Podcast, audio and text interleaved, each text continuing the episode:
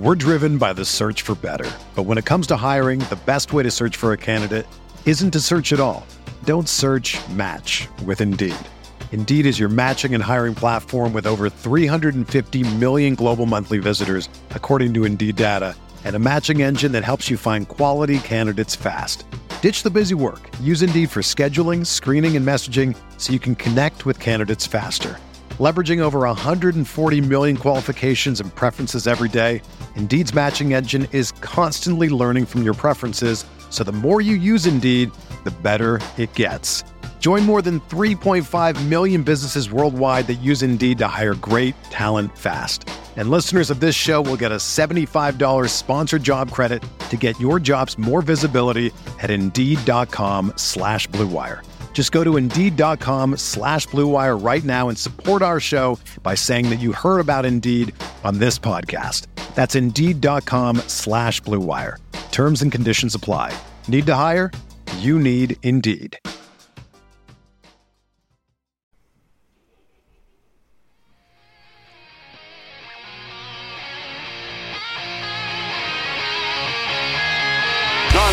And drops back, throws an arching pass upfield. Reggie Towne-Pierce gathers it in on a dead run and races all the way to score for Los Angeles. A 72-yard touchdown play. First down inside his own five from his own end zone.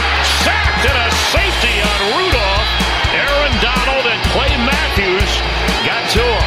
Inspired by the presence of Captain Jack Youngblood, playing in pain with his broken leg. A savage Ram defense. They hand it to Steven. Great jump cut. 45. Sees a whole burst through it. 20. Side steps a tackle. Runs left. 25. Still on his feet. 46-yard goal by number 39. Running back, number 29, Eric Dickerson. Johnny Hecker, a high school quarterback, is going to throw. The fake is on it. He's got a first down to Stinton Bailey. Mike Jones made the tackle, and the Rams have won the Super Bowl. Rams Talk Radio with Derek Ciapala and Michael Stewart. Welcome to Rams Talk Radio. This is Derek Ciapala with my co-host, my partner in crime, former LA Rams defensive back, Michael Stewart. Wow, we've been on hiatus for a hot minute, but the hot stove for football, I know I use a baseball analogy, but the hot stove for football is about to get underway, but for coaches, it already is. Mike, how you doing? Hey, I'm doing great, DC. Looking and getting excited about what we have coming up this offseason, coaching changes, players going into retirement, coming back out of retirement, all that good stuff. Just a bunch of guys gone. There you go. Well, yeah, the Rams have lost something like 6 or 7 coaches. Yeah. I mean, bananas numbers here.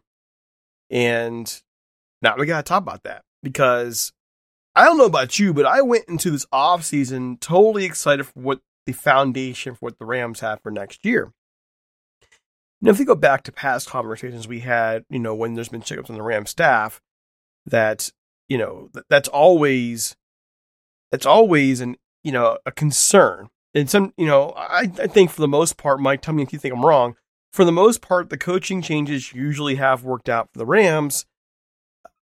But a lot this time with a young roster,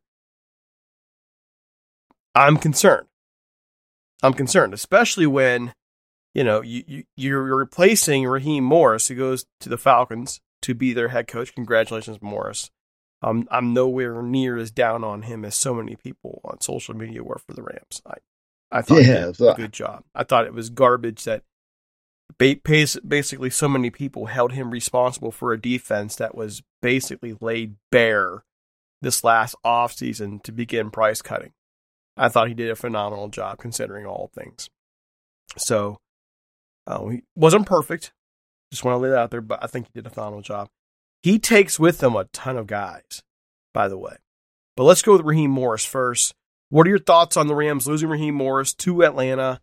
And their replacement, Chris Shula, I mean, especially considering you played for his grandfather, Don, back when you were a Dolphin. Yeah. Let's start with Raheem. Again, kudos to a coach, get a chance to get a head job for Raheem, second go round.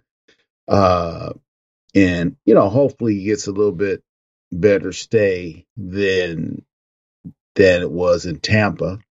But as far as with the Rams, I somewhat agree. Not somewhat. I do agree with your assessment. Think he got a raw deal, and I want to throw something on the table. Remember, we had a guy named Wade Phillips, and remember I talk about body language. That's all I do when I watch these games now. I just look at the sideline and just see who's engaged, who's not.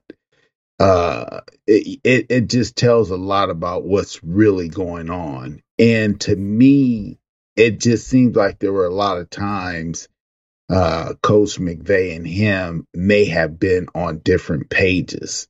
You kind of look at a coach and you could tell, especially defensive coach, when they are doing their own thing as opposed to maybe not doing fully what they are out there trying to do or get accomplished, And so you also have, a defensive back coach who left and came back in Aubrey Pleasant.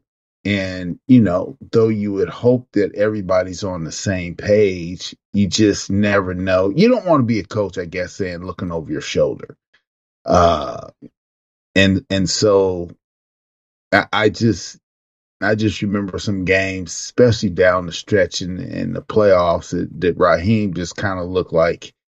Not that he was just going through the motion, and maybe that's part of his personality, that he doesn't get too up or down. He just looked kind of unconcerned. I don't know. Did you ever notice that?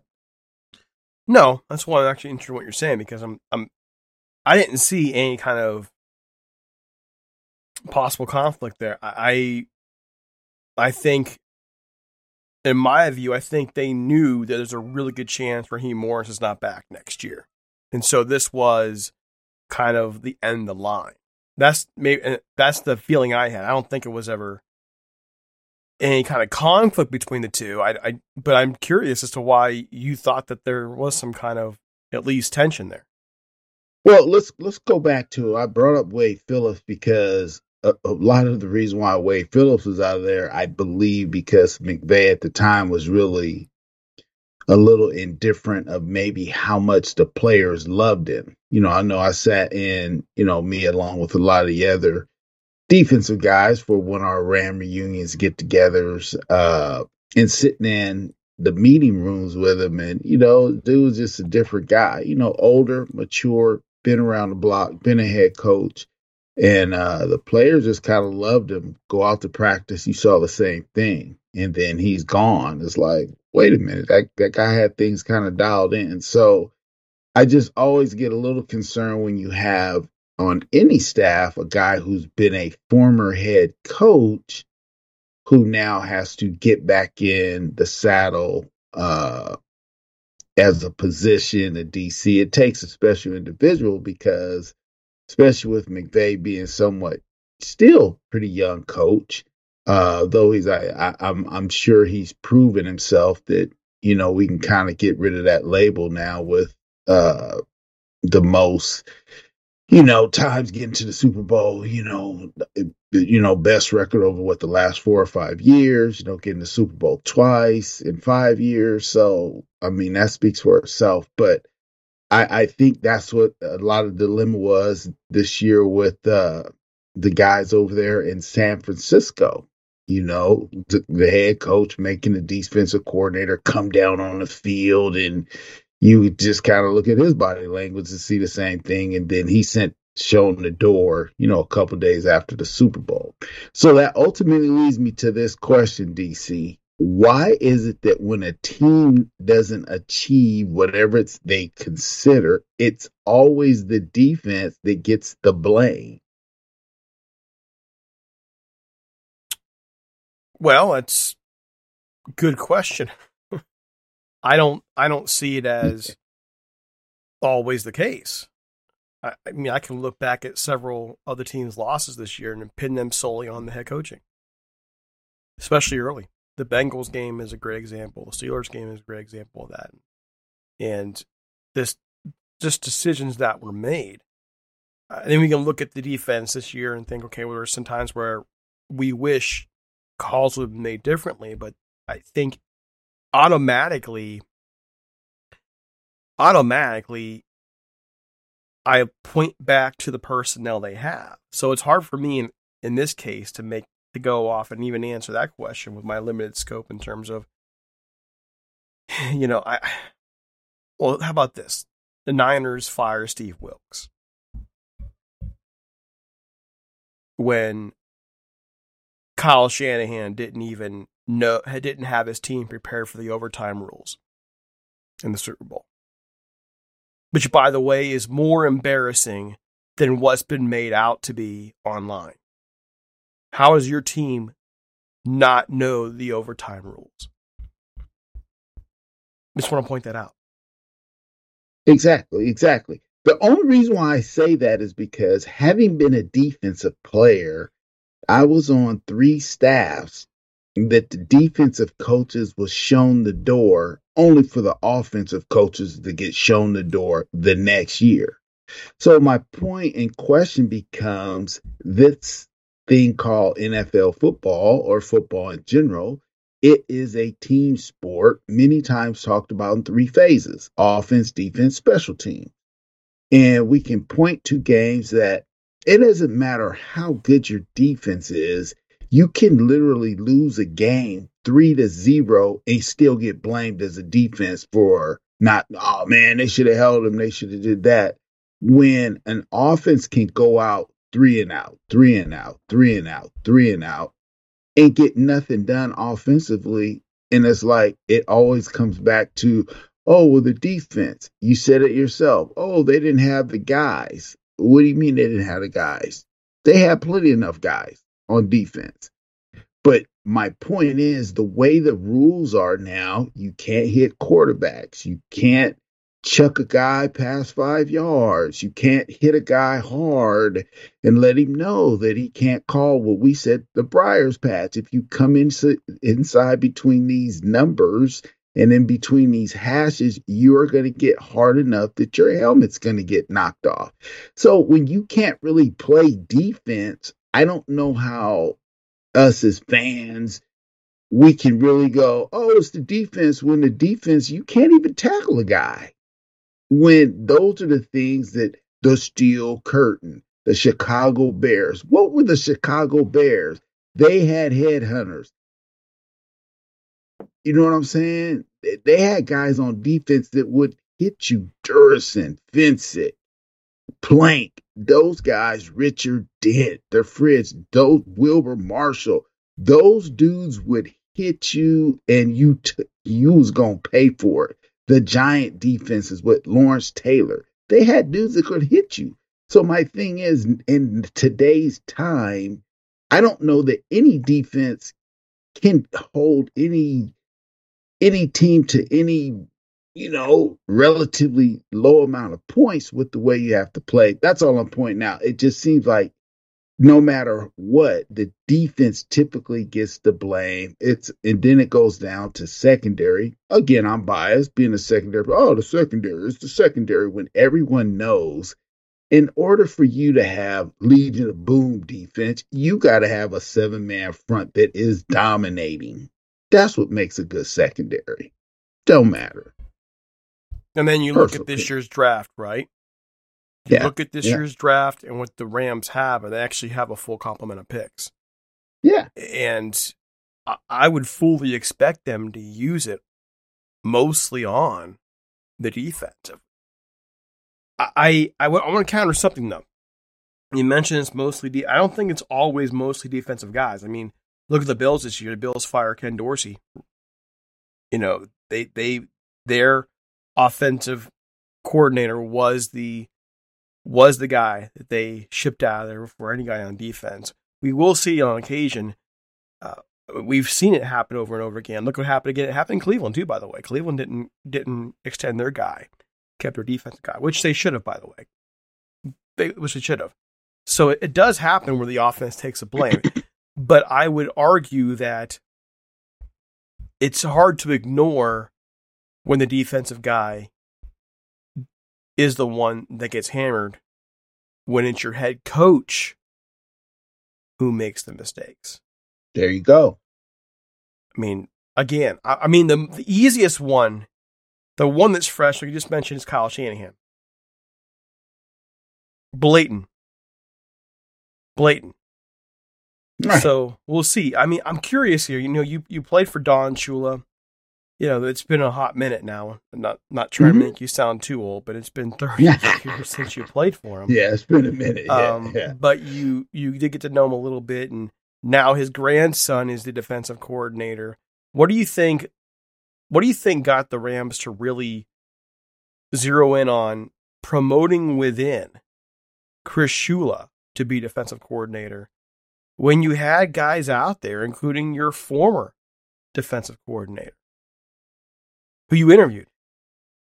Yeah, absolutely. Well, I think what happens, it's the same thing that it's going to happen with, you know, and I'm going to say Frisco only because they're somewhat our nemesis in the same conference. When you bring in defensive coordinators or different people who control the defense, there typically is a change. And so you have a difference in philosophy, you have a difference in scheme, you have different wording. So I think of hiring someone from within usually benefits an organization because you can keep a little bit of the continuity. Now, is Chris Shula going to do it the same way Raheem did it? I was sure he's going to try to keep something similar because the lesser guy on defense and offense is matter of fact, has to spend less time thinking, the quicker and better they usually are going to play. So I think hiring within, it just kind of settles the ship a little bit faster. Obviously, it from Chris's standpoint, you know, he's been on the Rams now for 8 years. You know, serving as a linebacker coach, a pass rush coordinator, and so on and so forth. So hopefully it's just one of these things that he's proven, hey, it's his time to get his shot. And now we'll be able to see what he can do. And again, he has a Shula name, no matter how much he may have tried to just, hey, I'm going to just a coach. That's a pretty big legacy to build upon. I mean, that is, and you know what? I think the sad thing is for the most part, we've had several Shulas come through the college and professional ranks since then, since the days of Don, and nobody has been able to remotely live up to the Not at all. But then again, it shouldn't be his mission to live up to his grandfather. Just be Mike, you know, be Mike Shula. You know, you mean Chris? Sorry, yeah, Chris. All this shit, David, Mike. You know, David, Mike. Exactly. Yeah. No, you're absolutely correct. And so, but again, when you have certain names, I mean, I don't care how much Bronny James is like, hey, I'm just out here to be Bronny James. No, man, you're going to get compared. Hey, man, I'm not trying to be, I'm just Little Jordan. No, man, your dad was the best dude, Michael Jordan, to play ever in the game, considered. So, yeah, I mean, those are big shoes to fill.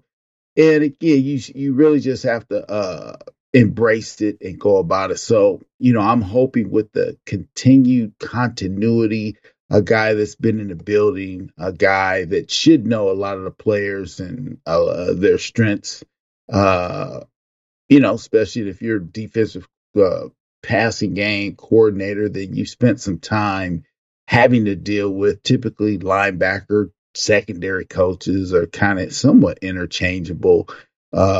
Again, all my defensive coordinators either have been secondary players or linebackers. So I think that is par for the course. And so, yeah, I'm looking forward to young Chris Shula doing a good job. I mean, I hope he does. I do wonder what's taking him so long to move up the ranks, defensive coordinator. I wonder that. I would love to have a conversation with McVay on that, you know, just to pick his brain as, you know, and then all of a sudden why does he get the job over Brandon Staley or other high-quality defensive coordinator coaches that were out there in the market once Raheem left? Well, I'm very curious. Again, think about it, DC. I led off with it's a unique situation when you have former head coaches who now have to roll back into an OC or a DC or a position coach. It's not like your mindset is going to change. And maybe I say this about myself. You know, I've interviewed now that my sons are back in college for a couple head jobs here in the area. Didn't get them for different reasons. Turned down one. Didn't get the other one. But the thing is, I've also been asked, hey, would you mind, you know, coaching on a staff? And I go, nah, have no problem. But I haven't received a call because, you know, the word is, well, as long as he knows he's got to run our defense or fall in line. And I'm thinking, okay, why would that be something to think of if I'm saying, yeah, man, I have no problem being a position coach or whatever a team needs, but because people know your pedigree and they know what you've done, they sometimes get a little nervous of, well, is this guy coming here to ultimately set himself up to take my job? So that takes a head coach, to be strong enough to be fine in his own skin, if you will, to say, hey, man, I want to bring a guy in there who can coach. I don't care who he is or what he's done. Some guys, they're always going to feel like if they do that, what if the guy's a little more charismatic, guy starts getting along with the players? Because that's the biggest thing as a head coach. You want your coaches to be able to trust you and not only trust, but follow you. So when you get this thing, and those are the kinds of things I've looked at with Coach McVay's hires or non-hires. It seems to come down to him making sure guys that he hires are going to basically fall in line. So I think that may be a thing where, you know, you get a Chris Shula, he's grinded it out over a number of years. So if you give a guy a chance, I think you feel more comfortable that this guy is going to actually listen and do what I'm asking, even though we may disagree, without fear of this guy trying to get your job. That's just my personal opinion. That's why we let Jeff Fisher go. Well, Jeff, there's a lot of reasons why Jeff Fisher got let go. Well, I'm talking about when middle school offense. Remember when we were when he was our DC? I mean, we loved playing for Coach Fish. Yeah, wrong era. So I mean, eventually got his chance, and I think did a pretty good job at the head coaching position for a number of years until. But it's always been interesting why he hasn't coached again. I don't know if it's. Well, we're going to get to that. Let's hold off of that. Yeah. Take a quick break. Here's a word from our sponsors. We're driven by the search for better. But when it comes to hiring, the best way to search for a candidate isn't to search at all. Don't search, match with Indeed. Indeed is your matching and hiring platform with over 350 million global monthly visitors, according to Indeed data, and a matching engine that helps you find quality candidates fast. Ditch the busy work. Use Indeed for scheduling, screening, and messaging so you can connect with candidates faster. Leveraging over 140 million qualifications and preferences every day, Indeed's matching engine is constantly learning from your preferences, so the more you use Indeed, the better it gets. Join more than 3.5 million businesses worldwide that use Indeed to hire great talent fast. And listeners of this show will get a $75 sponsored job credit to get your jobs more visibility at Indeed.com/Blue Wire. Just go to Indeed.com/Blue Wire right now and support our show by saying that you heard about Indeed on this podcast. That's Indeed.com/Blue Wire. Terms and conditions apply. Need to hire? You need Indeed. When you need mealtime inspiration, it's worth shopping Kroger, where you'll find over 30,000 mouthwatering choices that excite your inner foodie. And no matter what tasty choice you make, you'll enjoy our everyday low prices, plus extra ways to save, like digital coupons worth over $600 each week. You can also save up to $1 off per gallon at the pump with fuel points. More savings and more inspiring flavors make shopping Kroger worth it every time. Kroger, fresh for everyone. Fuel restrictions apply. All right, so you mentioned Jeff Fisher not getting a job again. Also, you mentioned Wade Phillips not getting a job again. And I've been kind of feeling this way about the Rams now for a hot minute, not just about coaches, but they over the years, they've taken a lot of criticism for letting players go and letting coaches go. I mean, like since 2016-ish. That's what we've seen.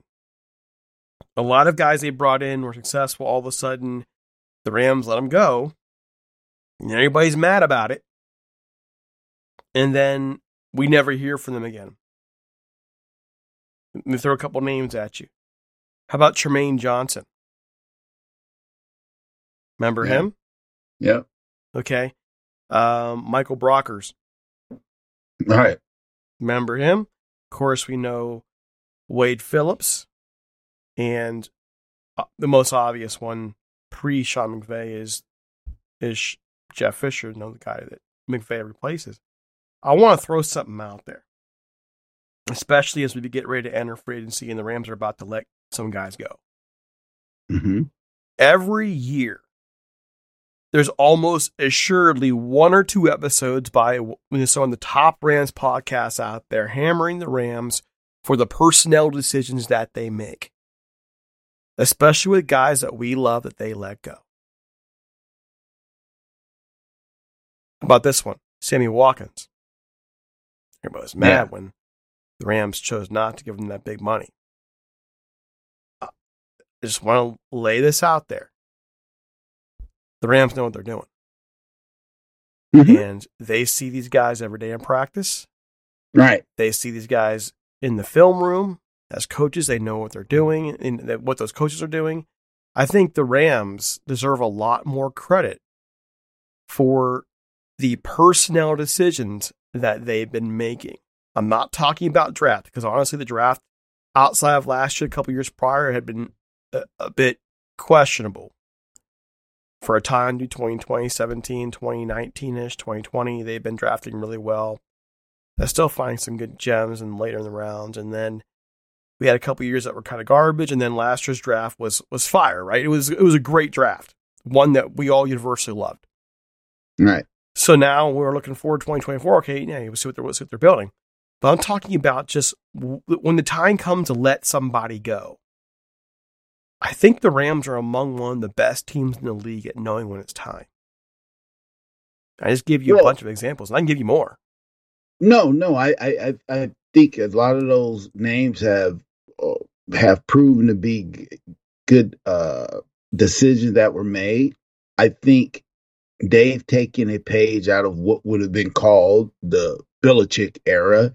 Is, hey, we would rather get rid of a guy, or let a guy go 1 year too early than 1 year too late, which that makes a lot of sense. I mean, because one, maybe you can get a little more value in a trade, or again, we're sitting here talking about, hey, these guys make pretty good decisions.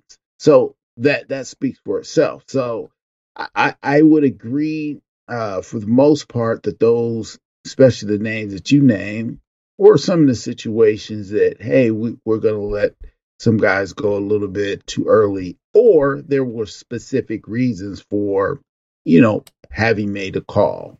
So it'll be interesting to see, again, how these things, pan out. I guess my spillover is, how do you think the offense ran this year?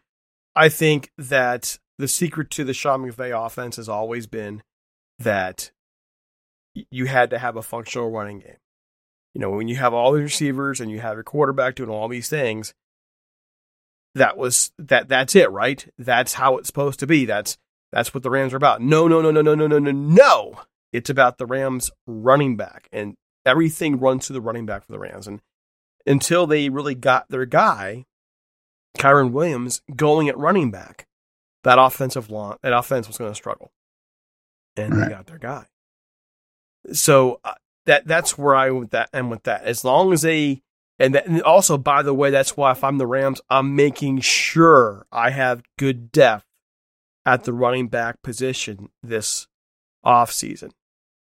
Just because when they did not have Kyron Williams, they just weren't the same. They need a guy. It's almost a necessity in the NFL now to have two starting caliber running backs. I just want to point that out. I mean, tell me if you think I'm wrong. I think it's almost a necessity now.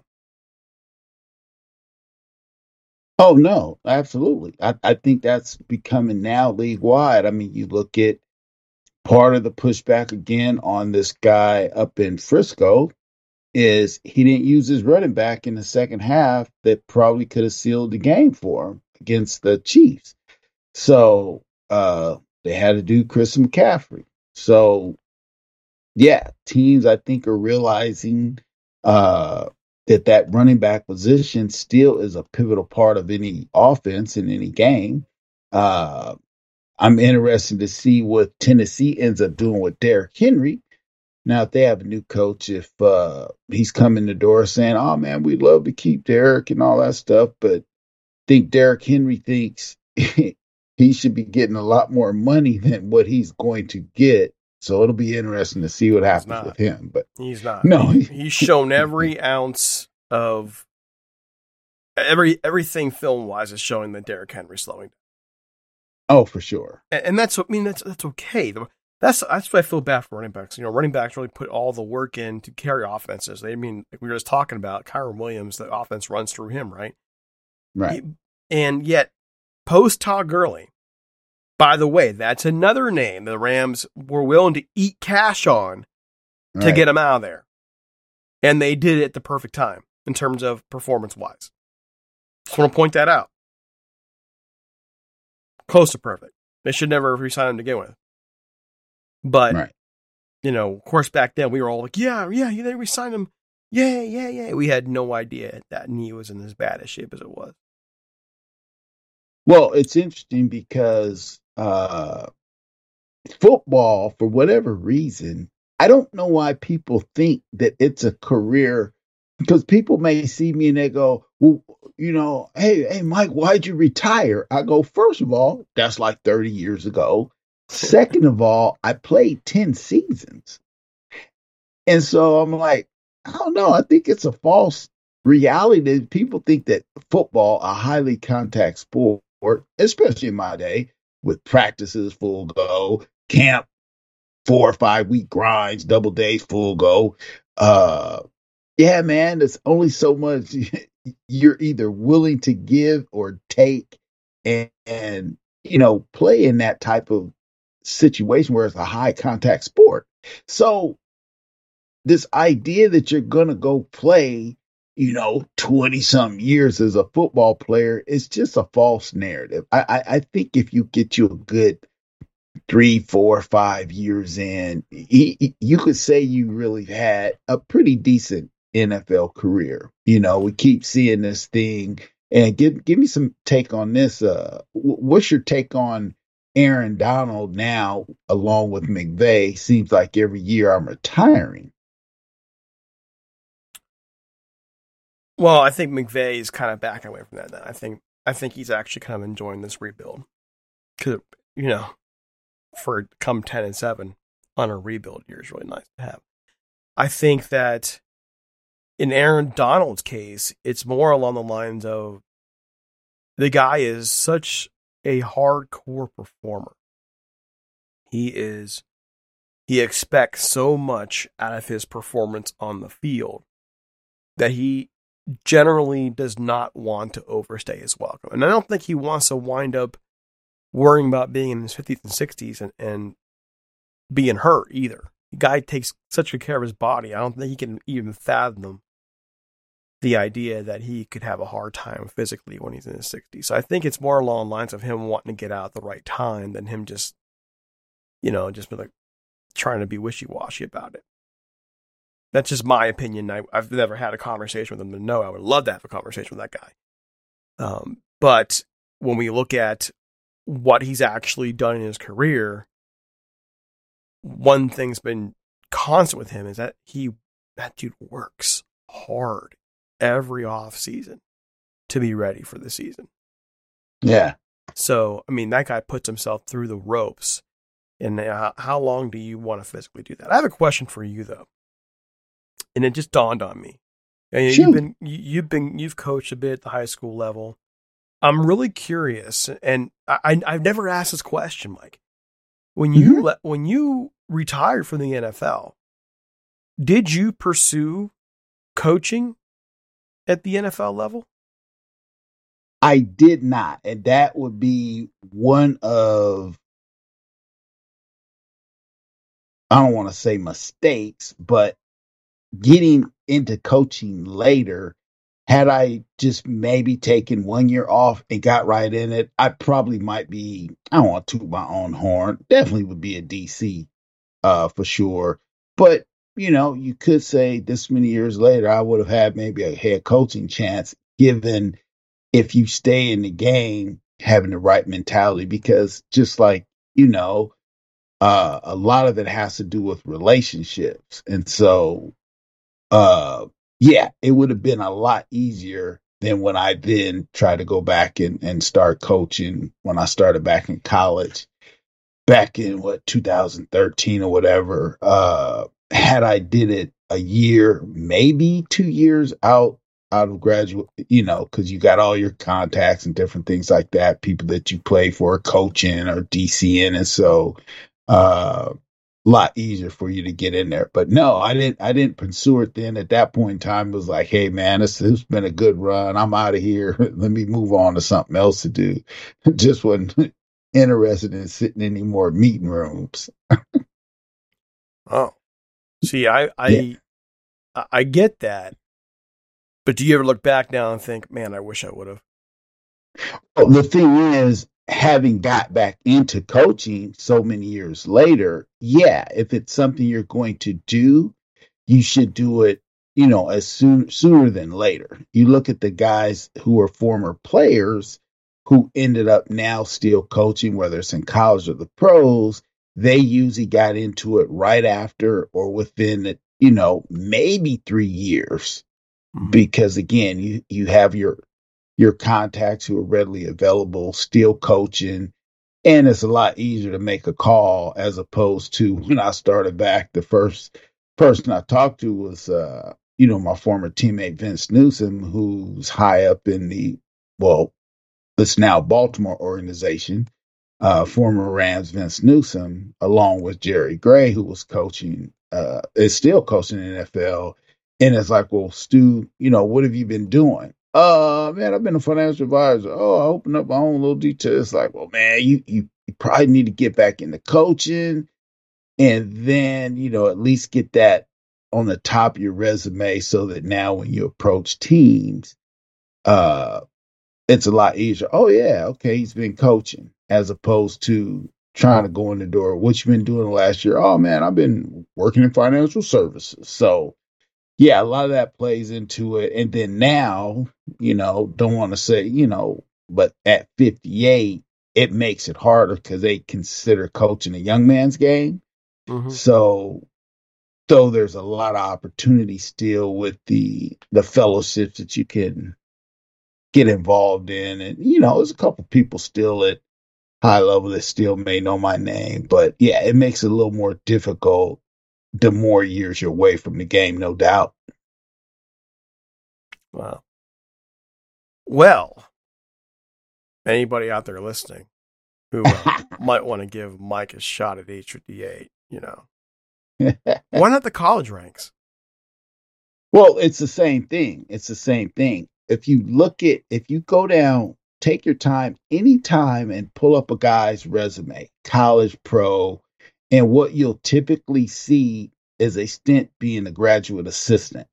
Most of those guys, for whatever reason, they are able to get into the coaching and move up the ranks, having been a graduate assistant somewhere for a year or two, or maybe even three. You know, then it's usually for NFL jobs, you become some type of quality control situation.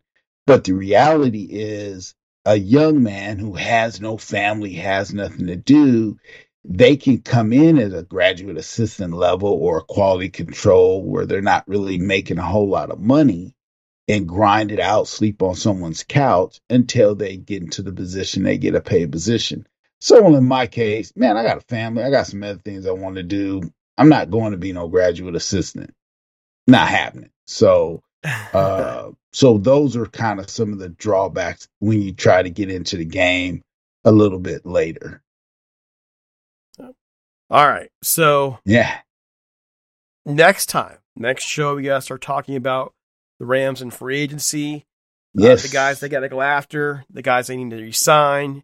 I think Kevin Dotson's at the top of the list, but you can't franchise on his $21 million. It's going to be too much. Right now, if you just kind of whet the appetite for our upcoming episodes, Mike, if there's one move the Rams got to start with for the offseason, what's it going to be? I'm going to say edge rusher. Through the draft or through free agency? I like free agency. You know what you have. But again, if you get the right guy coming out of college, sometimes those guys can come in and make an immediate impact. There you go. All right. For me, I think my number one order of business is to get Kevin Dotson re-signed long-term. That puts the offensive line to bed and they can focus on everything else. So focus on getting that guy locked down. And then, I think the draft is going to, we say this every year, and then the Rams just shock the crap out of you. I think the draft is going to be mostly getting that defense, set up. You said at front seven, like a Legion of Boom. I thought that's a dream world, right? And of course, you want to have that secondary updated as well. The secondary is very limited this year, so there's a lot of work to do in the defense. The defense that really overachieved. Mm-hmm. I don't think it can be counted on to overachieve again. You got to go out there and fix a few things, and I'm looking forward to what the Rams do. Also, there's some coaching changes positions that need to be filled yet. So in the next couple of episodes, I'm pretty sure we're going to see those things getting filled as well. Any closing thoughts today, Mike? Yeah, I'm going to throw a little hot take out there. Would you agree that the former offensive player of the year in Cooper Kupp, it's a wrap for him on a career? With the Rams? Or just in general? No, I don't think it's a wrap. They have too much money in them. Well, I'm just saying, I'm looking at production. It looks like he's the injury bug and just can't really separate anymore. And, I don't know if that's because he's still trying to come back from injuries or getting injured. But, yeah, well, I guess we'll talk about that. But it just seems like Cooper Kupp might be one of those guys that the Rams may have to part with. Well, they can't this year because his dead cap is $47 million. Yeah, you can't. I think what happens with him is, I think it really depends. Throughout we forget that the injury he had takes time to heal. And that high ankle, I know you've had a high ankle before, and it takes time and you need rest. Well, he was never going to get that rest during the season, so you just had to kind of work it out. So we'll wait and see what happens with him. He's 31. He's going to be 31 for his 2024 season. And, I don't know that that's necessarily the end. The guy still has great hands. He's one of the best route runners in the game. What it might be is you end up moving him into the slot, and he makes his money in the slot, a.k.a., like a Wayne Krebec kind of guy, Oh yeah. So and that's the kind of guy you need too. You need those kind of guys. And then after 2024, his dead cap lowers, and matter of fact, a lot lowers with him in terms of overall cap hit. Well, the cap hit stays the same, but the dead cap, you can renegotiate at that point if you need to. He's the kind of guy you don't want to let go. He's a leader in the locker room. I think he's one of the main reasons why Puka Nacua was so good this year. They formed that little club and to watch film and get better. And I think that's really what made Puka better.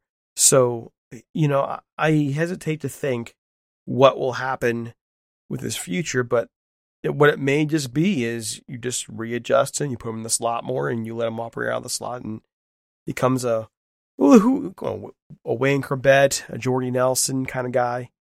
Who else comes to mind? Those guys who would just get in the middle. Wes Welker. Yeah, a Wes Welker kind of guy. They were never the, you know, what made him special was his route running and his speed to go with that route running. And I, you know, we can't guarantee it's going to be there forever, but we can guarantee that I don't think the route running ever goes away. A good route runner is a good route runner. Jerry Rice, to me, is the best route runner of all time. Negative. It would be Henry Ellard. Okay, well, you know, I can't dispute Henry Ellard, one of the greats, one of my favorites. Nonetheless, I'm still going to say Jerry Rice. You know, not because, and I hate saying it because he's a 49er, but he didn't have a ton of speed. No, he was definitely a precision route runner, no doubt about it. You know, and he, would 40? Catch it.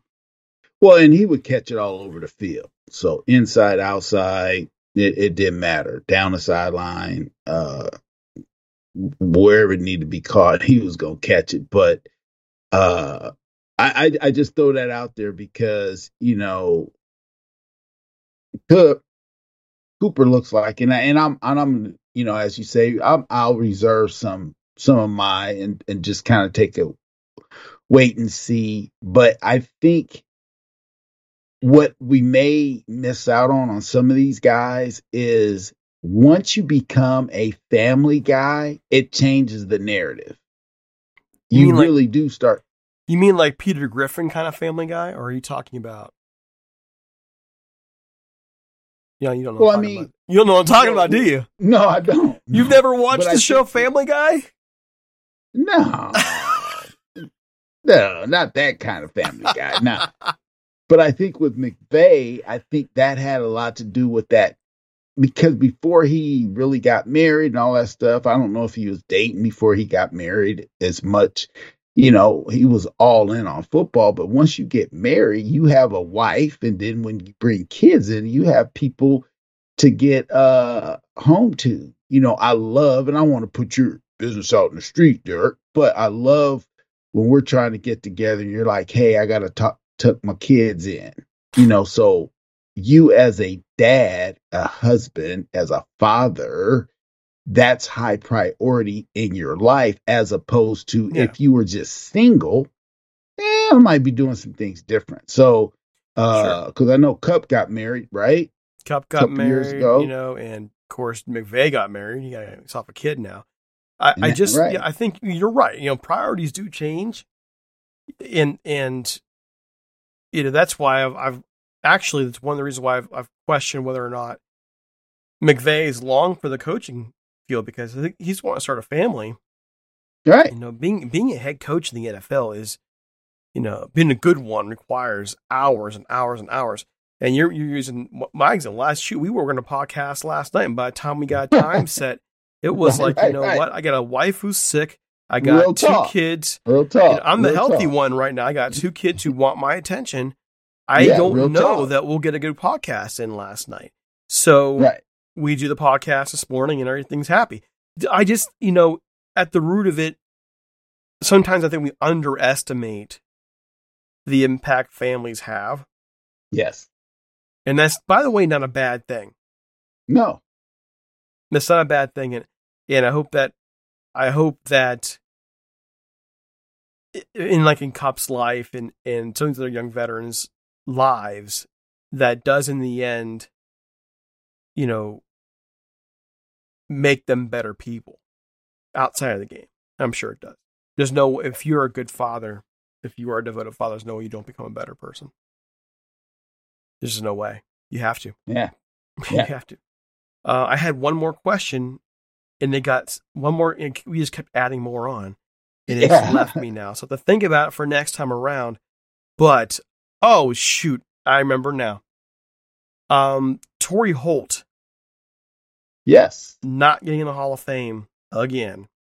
Andre Johnson, who became eligible after him, gets in. How do you feel about that? Well, again, these are the kinds of things with this Hall of Fame stuff. People, that's why someone like me go, man, this stuff is kind of a joke. There's no way Andre Johnson gets in before Torry Holt. Yeah, I mean, you could say whatever. Yeah, Andre had a great year. I mean, career. But come on, man. Torry Holt, really? Let's go. Stop playing around with these votes. And, you know, and again, I don't know. It just seems like the reason why certain guys get in and other guys don't get in is just too inconsistent. And again, this is what happens. It's almost like going to court, right, Derek? Depending on the trial, jurors you get means you can get on or off based on convincing evidence, I'll say, right? If there's convincing evidence one way that you're guilty, yeah, you should be guilty. But if it is convincing it's not guilty and then you get convicted as guilty, you go, what happened? So that's kind of how I feel with Torry Holt. It then becomes, okay, you start not being put in like you should. Then it eventually seems like it goes to way of Harold Jackson. You may never get in. I don't know. Well, Henry Ellard, another one who might never get in. Absolutely. And absolutely deserving of consideration. Well, let me look at the numbers real quick. Andre Johnson, his career receptions, 1,062 for 14, 185, and 70 touchdowns. Okay. Torry Holt, 920 receptions, 13,382 for 74 touchdowns, had a higher yards per catch average. Played 20 less games than Andre Johnson did. 7-time Pro Bowler was Andre Johnson, 2 times All-Pro. Torry Holt, 7-time Pro Bowler, 1-time All-Pro, was on the All-2000s team. And this is what really kind of irks me. You ready? Yeah. How many players out there can you say caught 80 or more balls for 1, 2, 3, 4, 5, 6, 7, 8 seasons in a row? Right. How about this? Same amount. 1, 2, 3, 4, 5, 6, 7, 8 over 1,000 yards. Matter of fact, over 1,100 yards. That was Torry Holt. Those are accomplishments that even Andre Johnson did not achieve. Matter of fact, Andre Johnson had 1, 2, 3, 4, 5, 6, 7 years overall with over 80 catches. They were broken up. 1, 2, 3, 4, 5, 6, 7 years of 1,000 plus yards broken up. Okay. So in his peak, Torry Holt was more dominant in terms of consecutive years from 2000 to 2007. Whereas Andre Johnson was, you know, up a bit up and down for various reasons, for injuries and so on and so forth. And not disputing him as a quality receiver, but how many receivers can you think strung together consecutive years of dominance the way Torry Holt did? I can't think of many. No, and Torry Holt played with another guy that was on the other side. Isaac Bruce, but do you think that actually costs him? Do you think these writers look at, well, hey, he had help. He had people to draw coverage off of him. And that's why he accomplished what he accomplished. No, the thing is, Derek, what you and I think we would agree on is there's one football, correct? If you're doing that with another guy who's doing something similar, that is impressive in itself because Andre Johnson got to do it a lot of years. He was the main guy. You see what I'm saying? Yeah, but I want to throw this out there too. And I think people who didn't watch the Rams don't understand this. And Isaac Bruce fans, do not get upset with me. You know, guy belongs in the Hall of Fame, one of the best ever. Okay. But I really believe that beginning in 2000, right, Torry Holt was the number one receiver in that offense, not Isaac Bruce. Right. You know, so we can say, well, Isaac Bruce took touches away. Isaac Bruce made things more advantageous for Holt. I think when you are the number one receiver, it's you making things more advantageous to your number two. Absolutely. Go back and watch those years again. You know, Torry Holt became the number one receiver in that offense. No doubt about it. No doubt about it. And now, look at the other thing, and I know we got to shut it down, but when I look at something as average in his worst year, and that was towards the end of his career, when everyone knows he's still the guy to a degree. His worst year, he still averaged 12.4 yards a grab. Well, he go one step further. Go his last year in the league, 51 catches, 14.2. Okay, so what really was it? What his knee tapped out. He was still excellent at the end. And plus, if you look at the 2009 Jaguars offense, it wasn't like it was a baller. But you go back to the Rams offenses post 2004, 2005, so 2006, 2007, 2008. These were really bad Rams teams. Really bad Rams teams. And he still, 2005, 2006, 2007, was doing what he did. And he shifted. He was a deep guy, second year in the league, 19.9, 16.8.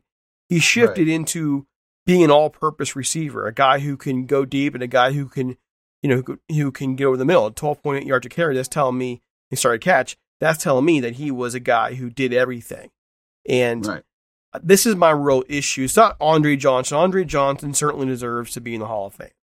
I'm just really struggling with the idea that Torry Holt didn't get in first. He's been eligible longer, and I think it's a sign of disrespect to a guy who, from 2000 to 2007 especially, he was one of the best receivers in the NFL. I mean, I'm not talking about best, in an era of elite receivers, by the way. Randy Moss. Right. Okay, Randy Moss. You have, who are the other ones in the era? Randy Moss, you have, I'm losing a couple, getting late in the podcast, but losing track, but Randy Moss, and then you have Terrell Owens, and, Torry Holt. But DC, it doesn't matter who else right you there have. With him. You don't matter who you have. You got him.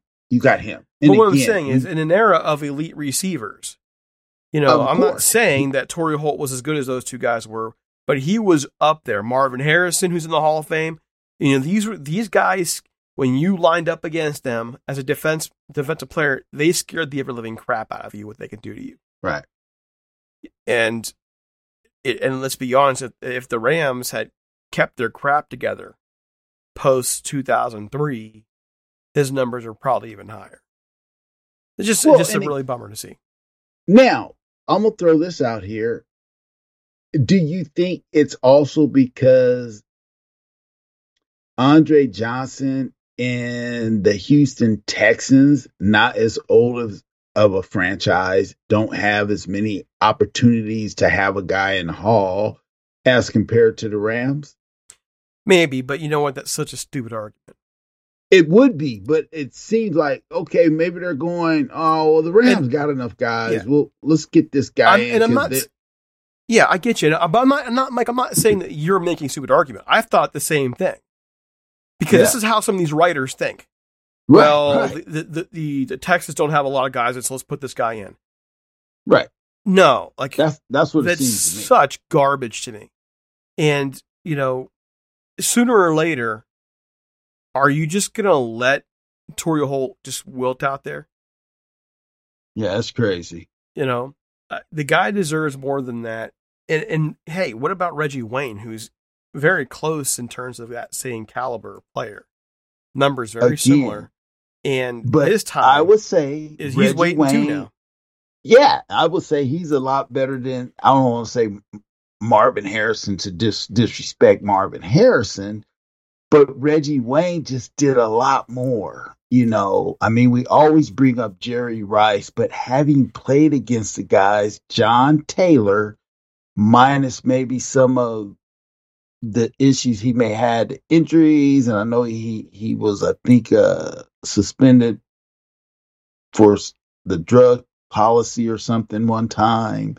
But when you play against guys, you kind of go, that guy's a dude. It's even like Sterling Sharp. I know he had a shortened year with the injury, but that dude could play. And so it's just tough to, you know, the writers. And I don't know, maybe they should let some players get some of these votes in there or something, because I don't know that the writers, depending on how they feel about a guy personally, maybe they didn't get an interview or something. I don't know, but for Torry Holt's case, let's keep it there. I think everything speaks for a high character guy, led a team, played with great other players, played in a great era, played when you still could get hit.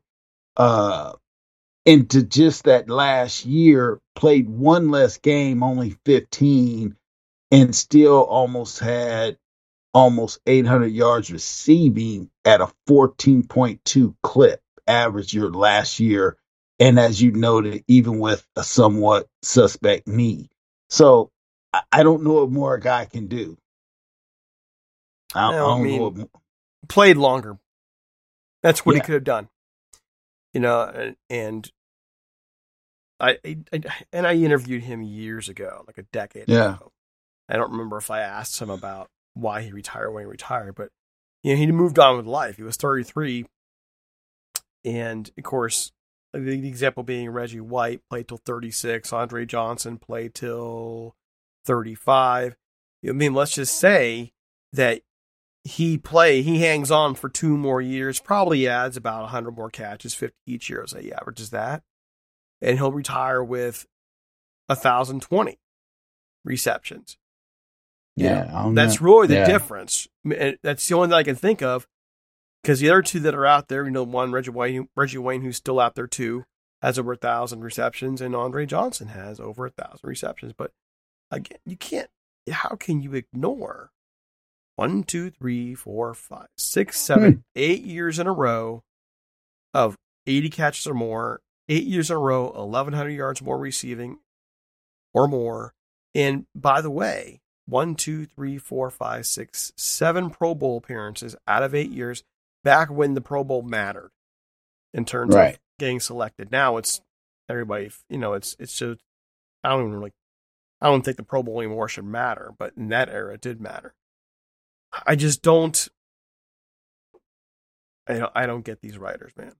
And you have to wonder, you know, when they go make these presentations, when there's a representative in charge of making a presentation to the Hall of Fame committee or whatever for a person, I got to wonder how poor or how good a job his presenter is doing for him.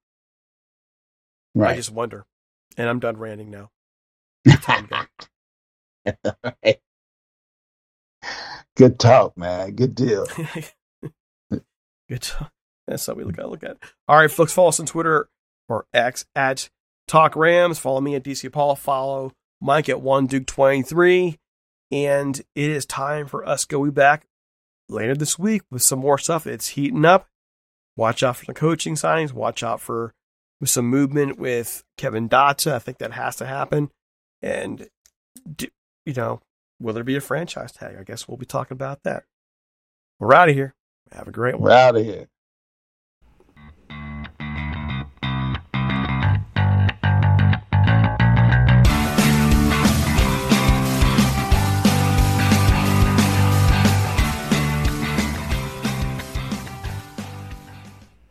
Everyone is talking about magnesium. It's all you hear about. But why? What do we know about magnesium? Well, magnesium is the #1 mineral that 75% of Americans are deficient in. If you are a woman over 35, magnesium will help you rediscover balance, energy, and vitality. Magnesium supports more than 300 enzymatic reactions in your body, including those involved in hormonal balance. From functional medicine doctors to mental well-being and female hormone experts, we all know that magnesium is the one mineral to improve all aspects of well-being and health. But which one? Magnesium Breakthrough from Bioptimizers, the trusted choice recommended by leading experts, with 7 best-absorbed forms of magnesium to ensure your body receives the support it needs for overall well-being. Go to bioptimizers.com/balance today and use code BALANCE10 for 10% off. Support your journey to wellness at bioptimizers.com/balance. Magnesium Breakthrough from Bioptimizers, your foundation to optimal health and vitality.